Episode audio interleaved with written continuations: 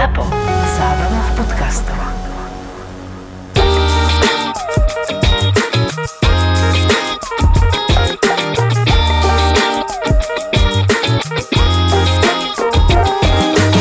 No dobre. Ne, ne, ne, ne. Takže ako to bolo s tvojimi nohami?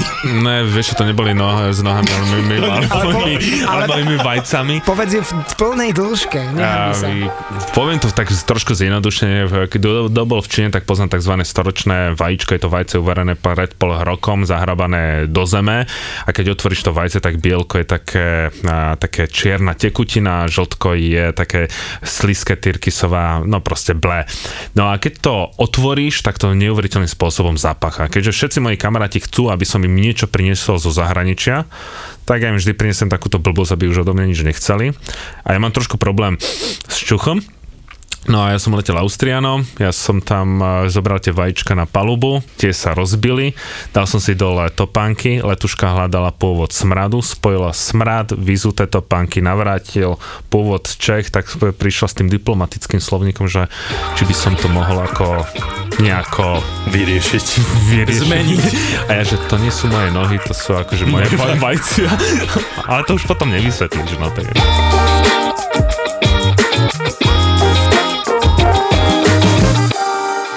Asi taký môj najväčší je jeden zmeškaný let v Čile, kedy som mal ísť učiť asi pred 10-11 rokmi do tábora do Patagónie a mal som letieť.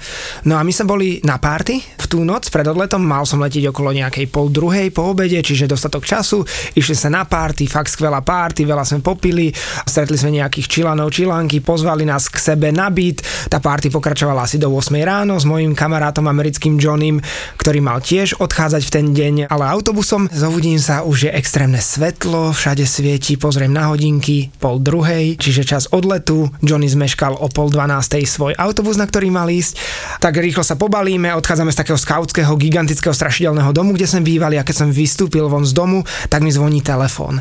Ja zdvihnem a že ahoj, ja už idem po teba na letisko, ja som tvoja vedúca z tábora, kde budeš učiť, eh, že už si na letisku a ja som bol ešte tak opitý a nevedel som čo povedať, že vravím, že nie, nie som na letisku, ona, že kde si? A ja vravím, nemôžem ti povedať, je to tajné. Zložil som a vypol som si telefón. Úplne som spanikáril, nevedel som, čo mám robiť. Tak som mal vypnutý telefón, zoženiem taxík, idem na letisko a tam som si vymyslel historku, že taxikárovi poviem, že som mal autonehodu a že preto som zmeškal let, bla bla, som si to nacvičil na check-in. No ale nevyzeral som, že som bol v autonehode, tak keď som prišiel na letisko, išiel som na záchod, kde stal pri normálne pred zrkadlom chlapík, umýval si zuby po nejakom dlhom lete a ja som si normálne dvakrát vrazil na tvár, aby som mal modrinu alebo monokel alebo hrču a prelepil som si leukoplastom oko a tak som išiel na check-in, že dobrý deň, ja som mal auto nehodu, zmeškal som leda. Ona, žiadny problém, vystavím vám novú, novú letenku, nech sa páči. A, A potom to si si robíte grgol srandu. A ona umrela. Ale chápeš, ja sa, ja sa zbijem na záchode Ty sám, kokšo. vtedy som nemal peniaze, aby som si mohol kúpiť novú letenku. A teraz tiež ale už sa nebiješ. Ale už sa nebiješ? Až o toľko som sa neposunul za 10 rokov. No a najvtipnejšie bolo to, že doletel som tam po polnoci, tá baba ma prišla vyzdvihnúť a stojí tam s nejakým chalanom a hneď ako som došiel vraví, že no a teraz mi povedz pravdu, že čo sa stalo, že nehnevám sa a ja, že opil som sa a ten chalan vedľa nej, že aj ty. A on tiež, ten druhý vedúci z tábora zmeškal svoj let kvôli tomu, že sa opil, čiže obaja sme sa pekne ukázali hneď A ako prvý sa deň. poučíme z tohto príbehu? Že sa nebudeš sám ničiť. Byť. Uh, nie, choďte hneď na check-in, oni vám pravdepodobne neprebukujú a nemusíte sa byť na záchode, to je pre mňa veľké poučenie. No, druhé, v by bolo, by ti toto nevyšlo. No, akože... Ani s tým bytím. druhé by bolo samozrejme nepíte pred letom a nepíte tak veľa pred letom. Ani pred zimou. No ja som mal zase taký, zase trošku iný, že ja som mal letieť do Kazachstanu a letel som na trase Peking, Istanbul, Istanbul, Almaty a kazachský veľvyslanec mi vydal zlé víza, ale povedal, že zavolá na letisko, mal som pristávať povedzme 2. mája a s tým, že ja tam budem pristávať 1. mája a bude pol hodina do 2. mája. Že on zavolá na letisko, že nech sa nemusím vôbec obávať, že tie víza mi budú platiť. Dokonca som mal aj taký sprievodný lís, a pustili ma, lebo som im to ukázal. No a keď sme vystúpili z toho lietadla, prídem na tú pasovú kontrolu, idem radšej dozadu, aby som sa tak nejako zmestil do toho času. Avšak tam ten policajt s, tou veľkou palacinkárňou vôbec nezobral, že e, víza mi začnú platiť až za, za nejakých 10 minút mi budú platiť. Žiaden líst napísaný od kazachského veľvyslanca.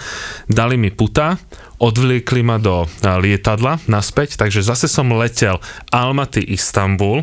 A stále si mal puta? Nie, nemal som, nemal som, ale vieš si predstaviť, že nastupujú, ideš s tým lietadlom a teraz tí ľudia, vieš, tak pozerajú, že dvaja takí tí, nie že ozbrojenci, ale policajti, ty máš puta, usadia ti, dajú ti dole puta, oni tak pozerajú tí ľudia na tej, No, z toho lieta, že, si, že a, aký terorista. toto, hento. fúha. Kvôli mne odstavili lietadlo v Istambule na inú Dráhu. dráhu, dráhu. vyzvali, že Martin Navratil nech zostane na palube lietadla, všetci vystúpili do tých autobusov, pre mňa prišli tureckí policajti, dali mi puta, s putami schádzam po tých schodíkoch, z tých autobusov na mňa pozerajú, že chudáči, že čo sa mu stalo. Prídem e, k policajtovi v tom, že čo sa stalo, nech mu vyrozprávam ten príbeh, dal mi dole puta, že kávičku, cigaretku je, že áno, dve kávičky, dve cigaretky, hodil som do seba. Jak Čech, Je, jasné. úplne, také ty ponúkaj. Vidíš, je to zdarma. Dal mi dole puta, povedal, že nič tak bizarne nepočul, že to musí byť až pravdivé, čo bolo aj pravdivé. A čo som urobil? Kúpil som si letenku na trase Istanbul-Almaty a letel som tým istým lietadlom smerom do Almaty, lebo už mi platili víza. To bol môj prvý vstup vôbec do Kazachstanu.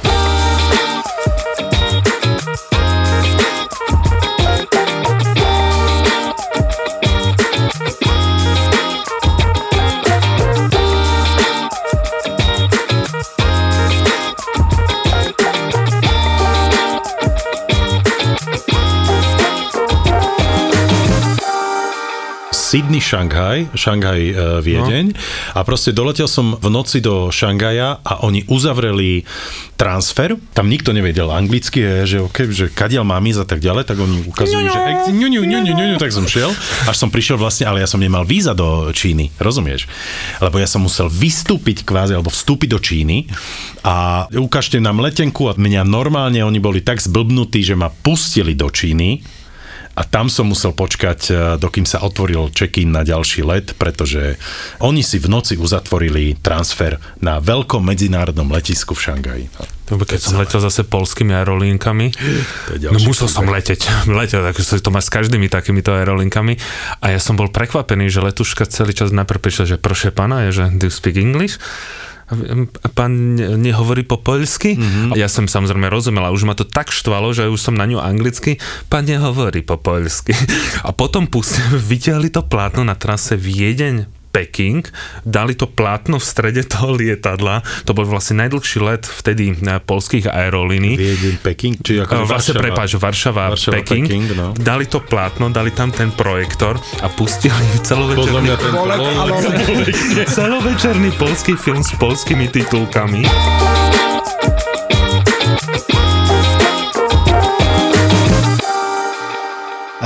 Ako to povedať? Prvé dve sekundy cítite sladkú chuť a potom to príde. Med infuzovaný čili papričkami, môžete ním dochutiť pizzu, palacinky, burger alebo cappuccino. Stačí fakt jedna kvapka a objavíte novú dimenziu chute. Hot Bee. Kombináciu medu a chili. Hot Bee je luxusný pálivý med. Objednávaj na hotbee.cz.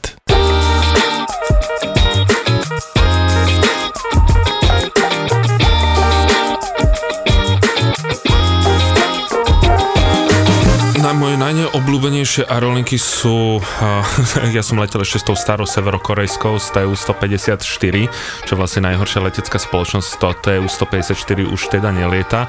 A druhá, než najneobľúbenejšie, ale také, kde som sa bál, lebo ja nemám také, že neobľúbené, mm-hmm. ale tam, kde som sa fakt, že už trošku tako nejako obával, keď sme s Peťom leteli vo vnútrozemí Konga, Congo mm-hmm. Airways, to boli vyradené lietadla mm-hmm. Ethiopian Airways, pilotovali to piloti ukrajinských aeroliniek, takže toto bolo, No, že bývalých Ja mám- ukrajinských aerolíniek. Ja mám, ja mám problém, akože priznám sa s tými rôznymi ruskými aerolinkami.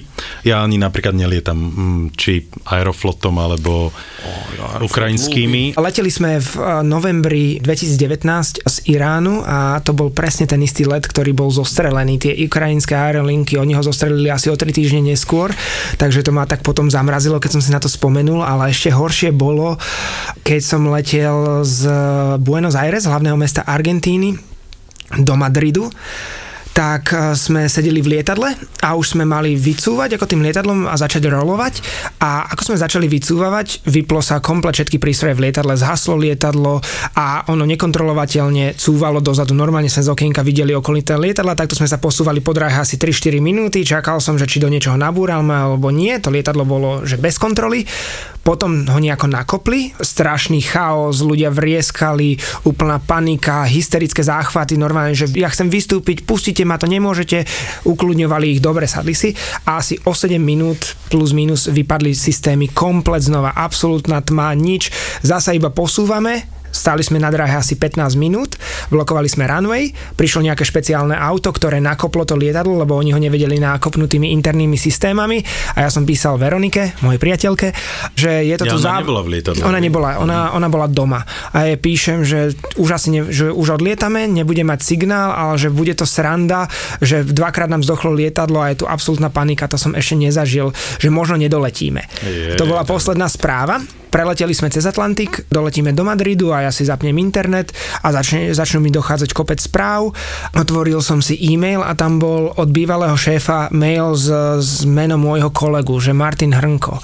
A on normálne neposiela žiadne referencie alebo podobne pochvaly od klientov, sa mi to zdalo divne, tak to otvorím a to je e-mail, že padlo lietadlo etiópskych aeroliniek, etiópske to boli však, Áno, áno, tie. s našim kolegom Martinom, aj teda jeho mamou a jeho sestrou a vtedy kokos som sa skoro rozplakal na tom letisku a nikdy v živote som sa nebál tak nasadnúť za hodinu na ten ďalší let ako vtedy, lebo to, čo som zažil pár hodín predtým v tom Buenos Aires, že nám dvakrát vypli systémy a potom táto správa, tak odvtedy mám dosť veľký rešpekt nasadať do lietadla. Nebál som sa nikdy, ale odvtedy mám zimom riavky. Ja sa nebojím lietania, ne, nezažil som, chvála Bohu, ani nikdy takú nebezpečnú turbulenciu, že by som naozaj už sa začal modliť alebo, alebo spomínať si na celý svoj život a také niečo. Ani to nechcem zažiť samozrejme.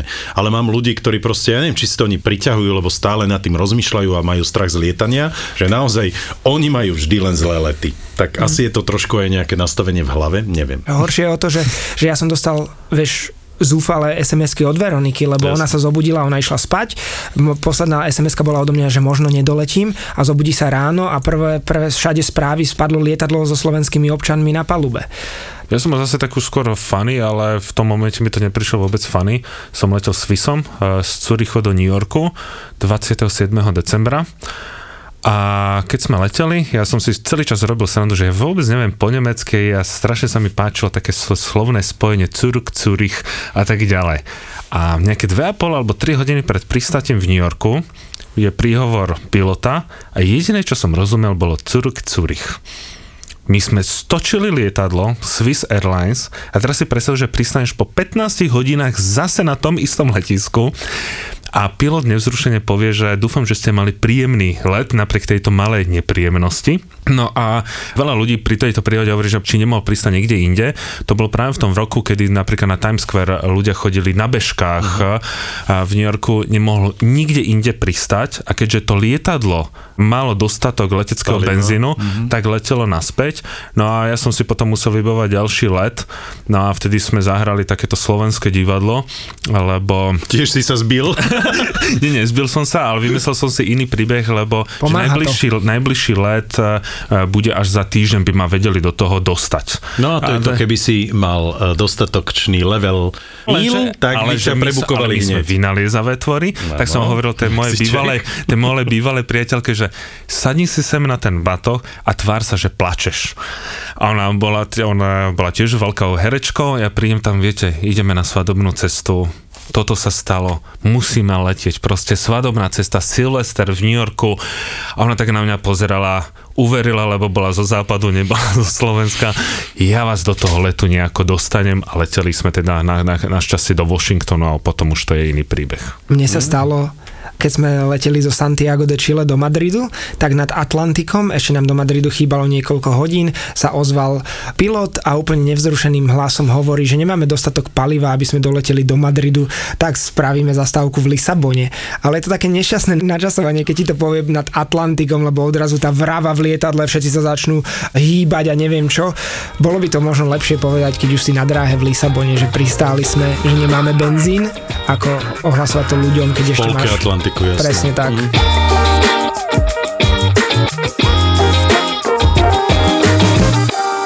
Je to možno len môj subjektívny pocit, že všetky lietadla, ktoré lietajú do tých bohatších východoazijských krajín, tak tie spoločnosti si dávajú veľmi záležať, akým typom lietadla poletíš, hlavne keď ideš smerom Japonsko, Singapur. Ja ti potom vysvetlím prečo. A, lebo majú peniaze a máš dokonca aj nie, nie, že ani viac miesta, ale že e, aj ten servis, aj tie lietadla sú mnoho lepšie. Ja to vidím napríklad ne, buď od Aeroflotu, vidím to na Air France, vidím to na British Airways, lebo keď z British Airways potom letíš do Kapského mesta, tak to lietadlo vyzerá ako minus Ono 15 aj- rokov dozadu. Aj tie letušky vyzerajú o mnoho lepšie. To keď si porovnáš letušky Air France a British Airways a letušky Qatar a Emirates, yes. tak je tam obrovský rozdiel. Chalanie, akože ja by som teraz na Margo tých letušiek, no. od určitého momentu je mi úplne jedno, či letuška je modelka, alebo je stará pani, pretože raz som zažil také turbulencie, že všetci sme si z jednej letušky, bolo to v American Airlines, robili srandu, že ako vyzerá, lebo sme dovtedy boli zvyknutí na modelky ala ja neviem, Singapura Ala a tak ďalej.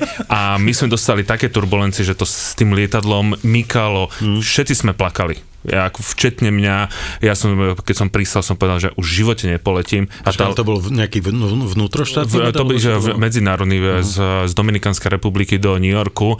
No a ja som, odvtedy som priputaný, ja som nebol priputaný, lebo ja som bol ten hrdina dovtedy. Mhm. My sme e, prepadli, nestihne sa e, chytiť. Ona tam pobehovala v tej Poletovala. poletovala, ale ona ma stiahla, zaplama, ja neviem, ako to, ako to bolo rýchlo, ale bolo vidieť tú skúsenosť. Takže odvtedy ja hovorím, mne, keď niekto povie, že tie letušky, ja neviem, v Aeroflote niekedy vyzerajú jak eh, tie dežurní Viť Pugačevna a tak ďalej, takže mne to je úplne jedno, hlavne nech je skúsená, nech vie, čo robí, lebo keď vidím napríklad tie krásne čínske letušky, ktoré sa len tak nejako usmievajú a tak ďalej, tak akože sorry. Ježiš, ty mi toľko tém dávaš, ktoré by som najradšej všetky povedal, ale na Margo toho, že prečo všetky aerolinky, ktoré letia smerom do Ázie, A ja si myslím, že po lepšie- 40 hľadá už tie skúsenosti, že u neho je to normálne, že No nie, ale ja ti poviem, však prepač, že som od neho starší, ale... ale A nehľadám nechcel som si rýpnuť do oboch hneď. Jasné, jasné, áno, Peťo.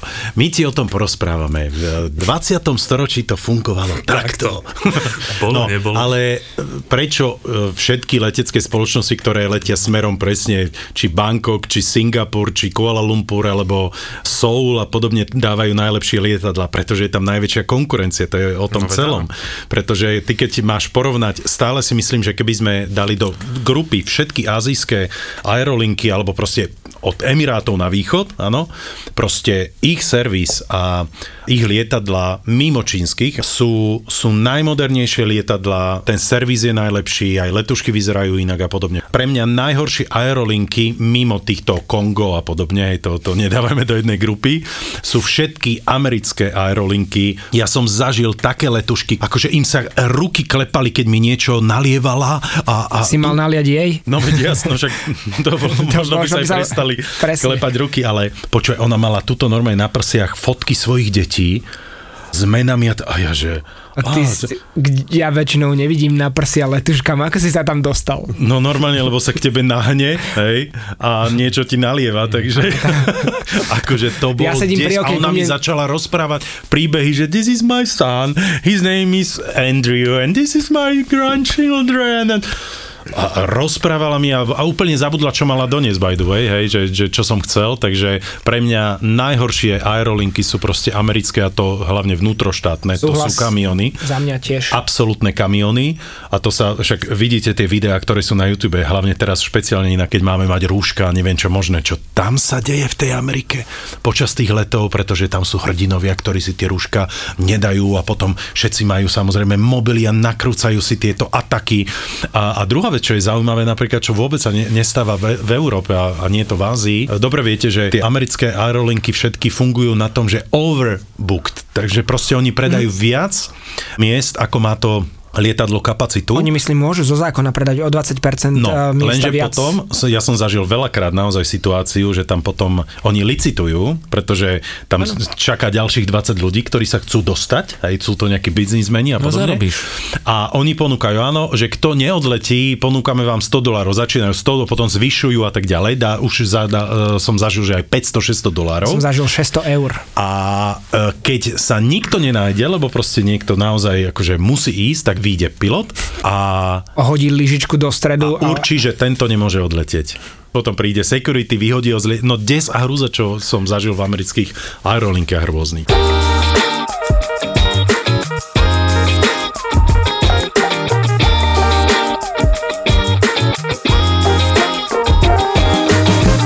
Napríklad aj na Ryanair veľmi prekáža, že keď ti ideš si kúpiť tú letenku, bola kedy si musel zaklikať, čo chceš. Dneska musíš odklikávať, čo nechceš a hľadať to, čo máš odkliknúť, lebo máš povedzme super cenu 9,90, onu ju môžeš odklikať na 9,90, ale častokrát sa mi stane, že preboha, čo som kde zabudol, lebo odrazu tu mám nejakú položku 5 eur. To je ich zámer. Oni proste No. to majú neskutočne prešpekulované, tú A to celú nevadí. stránku. Inak musia to už trošku prispôsobovať e, e, zákonom Európskej únie, chvala Bohu, a pretože tam ani nie je problém toto odklikávanie, zaklikávanie a tak ďalej, ale druhý problém je, keď nastane problém, riešenie toho problému z Ryanair. Tam neexistuje vlastne reálna bytosť, ktorá by tie veci s tebou riešila. Facebook. To je robot, inak No. by the way, všetky tie No, online chaty. Ale druhá vec je potom, napríklad teraz, však sme to veľa, určite aj vy ste to riešili, proste rôzne refundy. Akože dostať refund od Ryanairu počas tejto e, koronakrízy je nemožné. To je proste, oni tak zámerne to majú skomplikovaný ten proces, že ty pri kroku 2 sa na to vykašleš, pretože vieš, že ťa čaká ešte ďalších 10 krokov a naozaj oni presne toto majú vypočítané, tú psychiku a, a, a vyskúšané, že psychika človeka, aká je, po akú hranicu toleruješ isté veci, asi trpezlivý a po istej hranici sa na to vykašleš. A presne takýchto oni potrebujú. Ale je to úplne iný segment, akože princíp je, že je to hlavne pre mladých ľudí alebo pre ľudí, ktorí chcú ušetriť, čo už nie ste vy dvaja. Ty si tam kupuješ letenku s tým, že bude lacná a že ťa budú otravovať tým, že ti budú predávať rôzne veci a jednoducho, že nedostaneš nič. Ty to, to nemôžeš porovnať. To je ako porovnávať, ja neviem, Bugatti Veyron s nejakým uh, polským maluchom. Jednoducho je to úplne iná trieda, ktorá sa k sebe ani nepribližuje. Ty vieš, že budeš cestovať v nepohode, že nič nedostaneš. S tým tam ideš. No veď, ale tak to zase viem aj keď letím s vnútroštátnymi americkými le- leteckými spoločnosťami.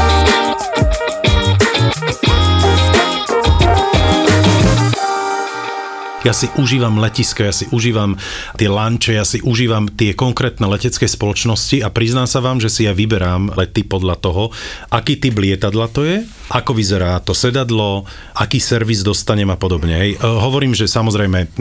že tu toto- sa, tu sa zrážajú dva svety, tvoj a môj a možno by som na to pozeral úplne inak, keby som si to mohol dovoliť, ale keďže vzhľadom na to stále lietam ekonomii, po prípade nízkonákladovkami, tak ja chcem z toho letiska čo najskôr vypadnúť aj z toho samotného lietadla.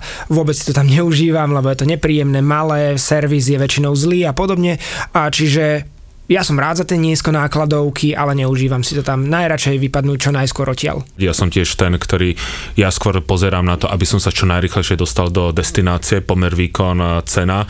Keď viď letím Japonsko, tak radšej poletím Aeroflotom ako Emirates, lebo Aeroflotom som tam za 9 hodín aj s prestupom a Emirates som tam za 17 hodín s prestupom. Ja len ešte tie nízko nákladovky, ja súhlasím, že je super, že ľudia cestujú, aby to nebolo, že teraz, že nadávame len na to, len napríklad tie nízko nákladovky, áno, znížili cenu e, leteniek, ale v reáli zvýšili ceny v tých daných krajinách a krásnym príkladom je práve ten Island. Ja keď som letel na Island, keď ešte nelietal napríklad Vizer, tak letenka stála 400 eur. Dneska ju dostanem za 100.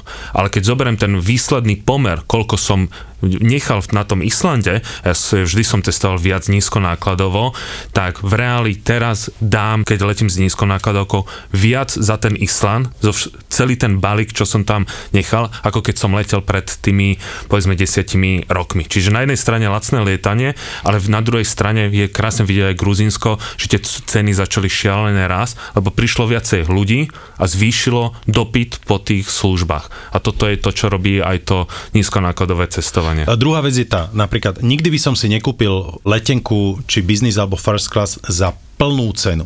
Pretože tie plné ceny sú naozaj, to, to len pre top manažérov sveta, ktorí si to dávajú do nákladov, ale tie aerolinky robia akciové ceny, hej, a vtedy je naozaj veľmi výhodné to kúpiť v januári, februári, práve v tomto čase. Na celý rok si ty vieš nakúpiť extra výhodné letenky v business a first class a potom je to neskutočný zážitok. Ja hovorím o tom a potom si ten let úplne inak užívaš a to sa bavíme aj o tom, že napríklad je rozdiel letieť firstkou Singapore Airlines a firstkou eh, American Airlines. Letel som takouto first class z Londýna do LA, čiže jeden brutálne dlhý let a prvá veta, ktorá bola American Airlines, uh, this is your menu, but we don't have lobs, uh, lobster.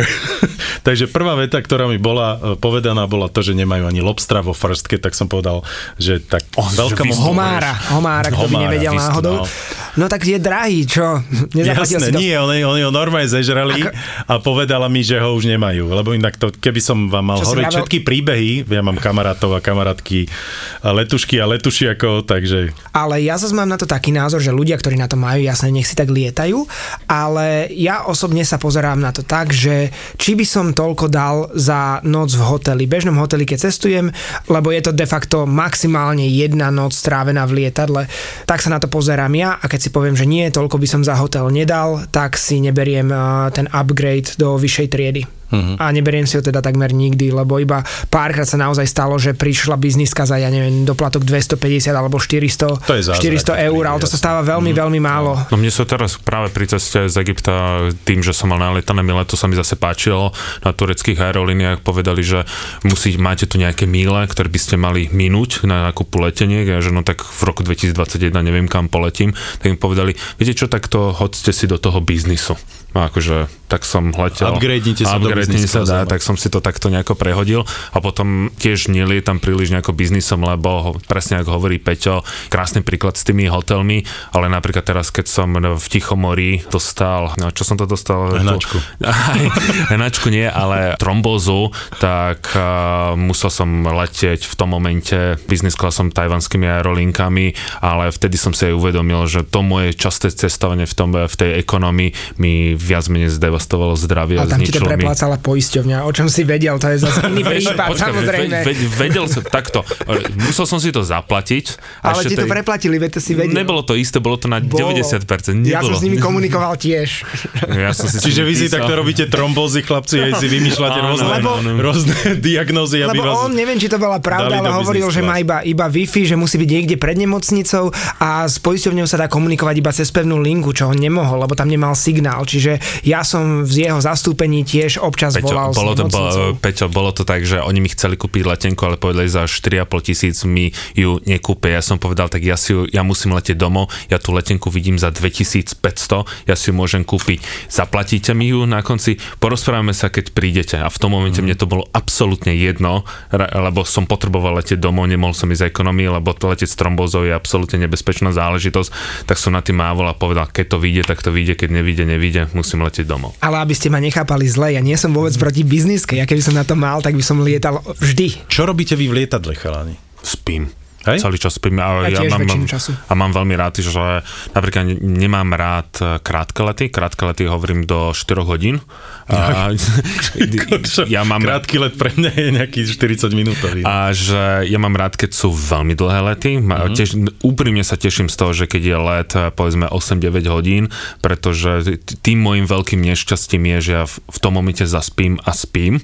A v tom lietadle, že ja proste len dám niekedy, poviem letuške, prineste mi len vodu, alebo keď sa chcem nájsť, tak nech ma, keď si dám tú vysačku na seba, že zobute ma, ale keď sa dá, tak ja spím a častokrát sa mi stáva, že ja pristanem a teraz letuška v Soule ma, že pani, ale my sme pristáli, tak by ste mohli vystúpiť, takže ja sa, pre, ja sa tam chodím prespať. OK. Ja rovnako, ja tiež veľa spávam a potom, keď náhodou nemôžem spať, tak pozerávam dementné komédie s Adamom Sandlerom alebo Benom Stillerom a to je, No to, to, dobre, ma, to ma v lietadle baví. Preferujete uličku alebo sedadlo pri okne? Okno. Okno. Hej? Vždy. Ja zase uličku. No, lebo ja chcem si- byť prvý, ktorý No proste... to, lebo ty chceš byť prvý všade, ale... Aj na toalete. A takého poznáme. Ja, ty si Nie, ten, ale- ktorý, že hneď vode na tú toaletu, keď nastúpi do toho Vieš lietadla, čo, že... Ja si- úplne ako, že zložím si veci a idem Ja si potom. myslím, že Pali je ten, ktorý lietadlo sa iba dotkne runwaya a už vyškočí zo sedadla a vyťahuje one batožinu počul, a drží ju tlieskal. 40 Nie, minút nad hlavou. Nie, neznášam, neznášam ľudí, ktorí nevedia, ako sa majú správať v lietadle. prečo vlastne aj mám takú nejakú averziu voči Emiratesу, tá nevychovanosť, tak eh, keď letíš Viedeň, eh, Dubaj, tak žiaľ Bohu na tých palubách lietadla tí Čechoslováci majú pocit, že nastúpili do niečoho strašne exkluzívneho a musia to oznámiť celému svetu a tým, že v Emirates ti nalievajú drinky, jak, jak je ti libo, tak oni t- musia húčať, kričať. Lietadlo pre mňa by malo byť niečo podobné, ako je to v Japonsku, keď je Shinkansenom, že ty si chceš, keď chceš odpočívať, tak máš mať ten priestor na odpočívanie a nepočúvať alkoholické reči. A preto to ja nemám rád tých 6 hodín na tých letoch Viedeň, Dubaj, lebo ani tie letušky im nemôžu niečo povedať. A každý tretí let ja sa tam vždy pohádam s niekým, že prosím, už by ste mohli byť ticho, lebo tie lety väč- väčšinou je tam, že 22.50, čo ide smerom do Dubaja a ty vystúpiš asi rozbitý, ja nemôžem spať. Keď natrafím na nejakého uh, primitíva, ktorý telefonuje na hlas, alebo uh, mám strašne rád rodičov, ktorí dajú... Ale ako a- môžeš, veď telefonovanie je zakázané, nie? Či sa Ale WhatsApp? prosím. ale ťa. v biznise tam môžeš... Nie, to je jedno, nie, ja proste nechápem aroganciu ľudí. Hej? Akože, Pretože ja sa správam veľmi slušne, neobťažujem nikoho celý čas v lietadle, neuveríš? To ti neverím. No, tak Počul som akože- historky. Jasné. A proste sú tam ľudia, ktorí telefonujú, ktorí nerešpektujú to, že máš mať vypnutý mobil napríklad pri odli- vzlete, prílete a tak ďalej. Potom milujem rodičov, ktorí na to, aby decko bolo ticho, tak mu dajú iPad do ruky a s tým, že to dieťa počúva rozprávku samozrejme nie so sluchadlami, čiže všetci tam mu- musíme počúvať nejakú tú rozprávku alebo sa hra hru, to milujem, to, to strieľanie, do toho, jasné, čuká do tej obra- do tej obrazovky takže, takže ja sa otočím a potom ja si spravím poriadok okolo seba. A v tomto zase ľúbim tú Áziu, lebo tie azijské detičky, korejské, a No, korejské, japonské, okrem čínskych, sú v drve väčšine vychované. Ale mne sa, ja mám takéto nešťastie, že zase keď letím smerom Južná Amerika, to je iný žúr a proste tie deti si môžu dovoliť všetko, sú to malí bohovia, búchajú ti to do tej obrazovky a vtedy ja objavujem tajomstvo Herodesa. To ja by som, ja vtedy hovorím, že Herodesa na vás, to by bolo to najlepšie, čo by v tom momente sa stalo. Krásne, ako sa tu traja bezdetní chlapi stiažujú na deti. Ale ja by som sa chcel spýtať, či je niekto z vás aj členom Mile High Clubu. Čo to je? No.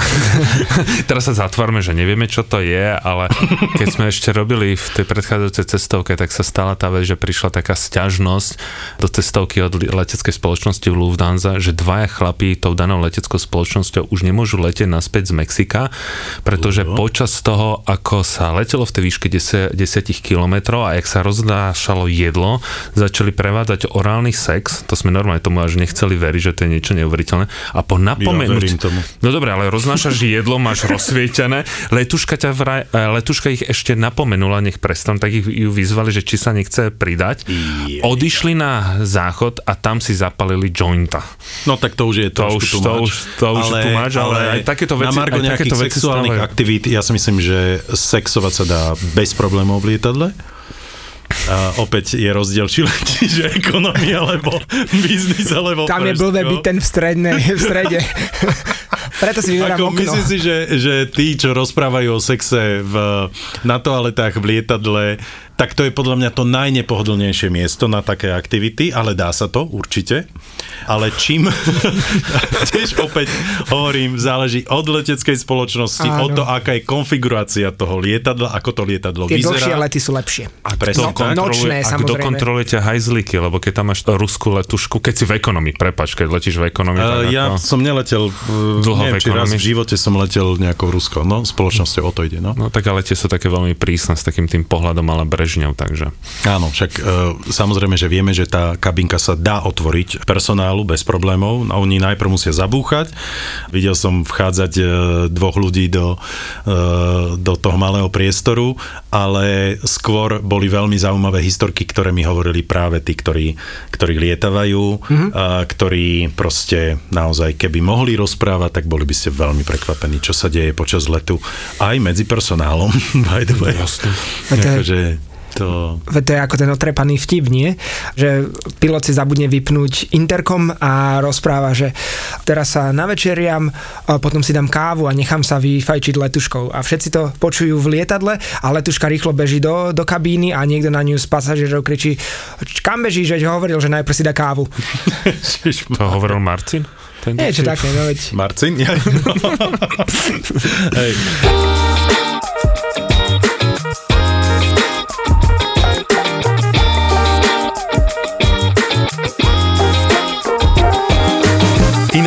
Viete, ktoré letisko je v počte pasažierov najväčšie na svete? Samozrejme. No, tak daj. Atlanta, USA. Výborne.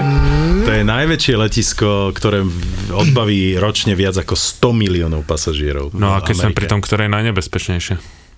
Letisko? No, podľa no, mňa... Buď v, v Lukle sa hovorí, ale, Ale to kde je Lukla? V Nepále? V Lukle, Lukle je v Nepále, alebo potom v Timbu, alebo Paro, uh, čo je vlastne v musíš- no. A to je, že vlastne, ja som na, pristával na obidvoch letiskách a tam musíš mať vizuálny kontakt a napríklad v, v Butáne je len pár pilotov, ktoré majú oprávnenie tam lietať, medzi nimi jeden český pilot a môžu pristať iba dve letecké spoločnosti, lebo tam keď pristávaš, tak on najprv musí urobiť taký veľmi rýchly ľavý obrad, vojsť ako keby do takého údolia a potom eh, hneď ako urobí ten obrad, tak zase dopravý obrad a hneď eh, pristať. A zase v Nepále v tej Lukle je, že keď odlietaš, tak on to tak akože má nohu na brzde, plyn, už cítiš ako to lietadlo myka, lebo tá eh, dráha má iba 500 metrov, on pustí, vyšmarí ťa to, jak- ty jak teba to priková k Mhm. tej sedačke, ale doteraz som nepochopil, prečo na konci tej letiskovej dráhy je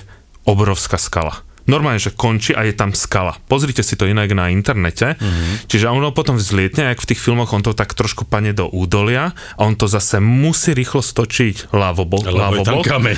lebo sú tam Himalaje, tam už je iný kameň a potom to musí zase rýchlo vyťahnuť smerom hore, aby vyletel s tým malým prdítkom. Dobre, ale to sú také, také špecifické miesta, ale z takých tých uh, väčších uh, letisk, napríklad veľmi nebezpečné, je letisko Madeira. Dosť známe, lebo tú drahu už museli aj predlžovať, ale aj stále sú tam veľmi silné vetry bočné, ktoré spôsobujú to, že to lietadlo vie normálne sfúknuť z dráhy pomaly. Ja som sa rozprával s jedným uh, anglickým uh, pilotom a ten napríklad hovoril z jeho pohľadu, že najnebezpečnejšie letiska, celkovo aj vlastne ten trafik je najnebezpečnejšie v Indonézii. Že on hovoril, že hlavne komunikácia s vežami, a že oni zatiaľ, že Číňania nevedia poriadne tú angličtinu, ale aspoň to majú nejako naučené. Indovi, že častokrát nerozumieš, ale dovtipíš sa, ale že on hovoril, on inak vyšetroval, bol členom vyšetrovacích tímov, keď padlo niekde lietadlo, aj to, čo letelo na trase Rio de padlo, Janeiro a Aj. Paríž, tak hovoril, že je veľa pilotov, ktorí hovoria, že nechcú letieť nad Indonéziou alebo pristávať v Indonézii a potom som sa pýtal dvoch českých pilotov a povedali, že Indonézia je že fakt, že veľký prúser, že jednotlivé veže a jednotlivé ostrovy medzi sebou častokrát nekomunikujú a že to je pre nich stres. Ale napríklad zase povedal, že najľahšie sa im pristáva v Londýne na Heathrow. Áno, áno, inak ten Heathrow, to je, to je neskutočné, to sledovať tam, ako proste tam prilítajú odlietajú tie lietadlá, to je masaker. Ako, A veď, úžasné. e, keď im tam, kedy pred trome, nie, to troma. minulý rok, keď im tam lietal ten dron po, po letisku, Mhm. mm-hmm. museli odstaviť niekoľko dráh na Heathrove a vtedy písali, že jedna minúta odstavenia dráhy na Heathrove stojí milión libier v stratách, čiže sú to neskutočné prachy. ZAPO. Zábrná v podcastov. Čaute opäť, tu je Maťo, polovica ZAPO. V tejto epizóde ste počuli reklamu, za ktorú nemáme ani euro. Aj tak sme ju urobili. Vysvetlím prečo a budem trochu osobný. Sám som napísal Čeňkovi, že to chceme urobiť, lebo on zachránil ZAPO niekoľkokrát a ani o tom nevedel. Na konci minulého roka som bol celkom down, vyšťavený a demotivovaný, že podcasty nás s Palinom možno neuživia, nezaplatia nám naše hypotéky. Netvrdil by som, že som to chcel vzdať, to nie, to by som neurobil, ale veľmi som začal pochybovať a to nikdy nie je dobré. Chytala ma taká drobná panika. A vtedy som na YouTube raz neskoro večer objavil Čeňkové videá Milióny nebo bankrot, alebo ako on hovorí ranec nebo sranec, o tom ako rozbehnúť malý biznis za 3 mesiace. A zistil som, že rovnaké problémy, aké riešim ja, museli riešiť aj oni. Že vždy sa niečo poserie. Tie videá ma motivovali, aby som pokračoval v tom, do čoho sme sa s Palinom v lete naplno all in pustili, keď som odišiel z rádia a zariskoval som. Aj tým videám vlastne vďačím za to, že som to nevzdal. A keď som videl, že Čenek s Martinom ktorí rozbiehali biznis a marketing s pálivou omáčkou Hotbee na YouTube, majú rovnaké hodnoty v podnikaní, že to mm, robíme s Čeňkom z veľmi podobných dôvodov, vyznávame možno rovnaké životné hodnoty alebo minimálne v tom podnikaní, tak mi to veľmi pomohlo a a potom som videl, ako, ako sa im to pod- podarilo. Ako pálivý med Hot Bee prakticky za týždeň vypredali a tešil som sa normálne pri tej telke s nimi. V poslednej epizóde tej série sa rozhodli skúsiť to aj na Slovensku, aspoň o tom uvažovali a vtedy som to pochopil.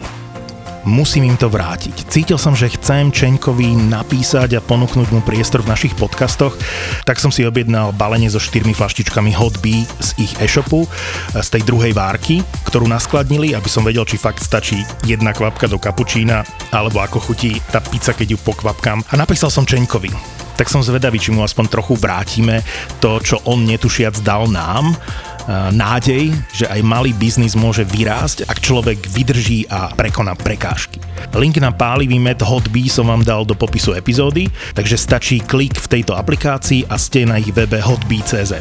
Chalani, držím palce a pozdravujem za celé zápo do Čiech.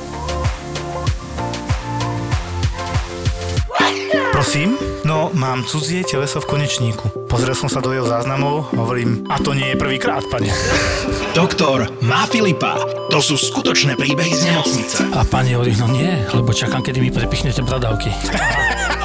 jak spala u nás na izbe, na sesterskej, dali ju tam na chodbu, kde chodia pacienti a tam si proste nadriemala aj hodinku, pohodičke sa stýkala. Spokojná bola veľmi. Ak ste radi pozerali kliniku Grace, pohotovosť doktora Hausa alebo nemocnicu na okraji mesta, tento podcast budete milovať. Doktor má Filipa.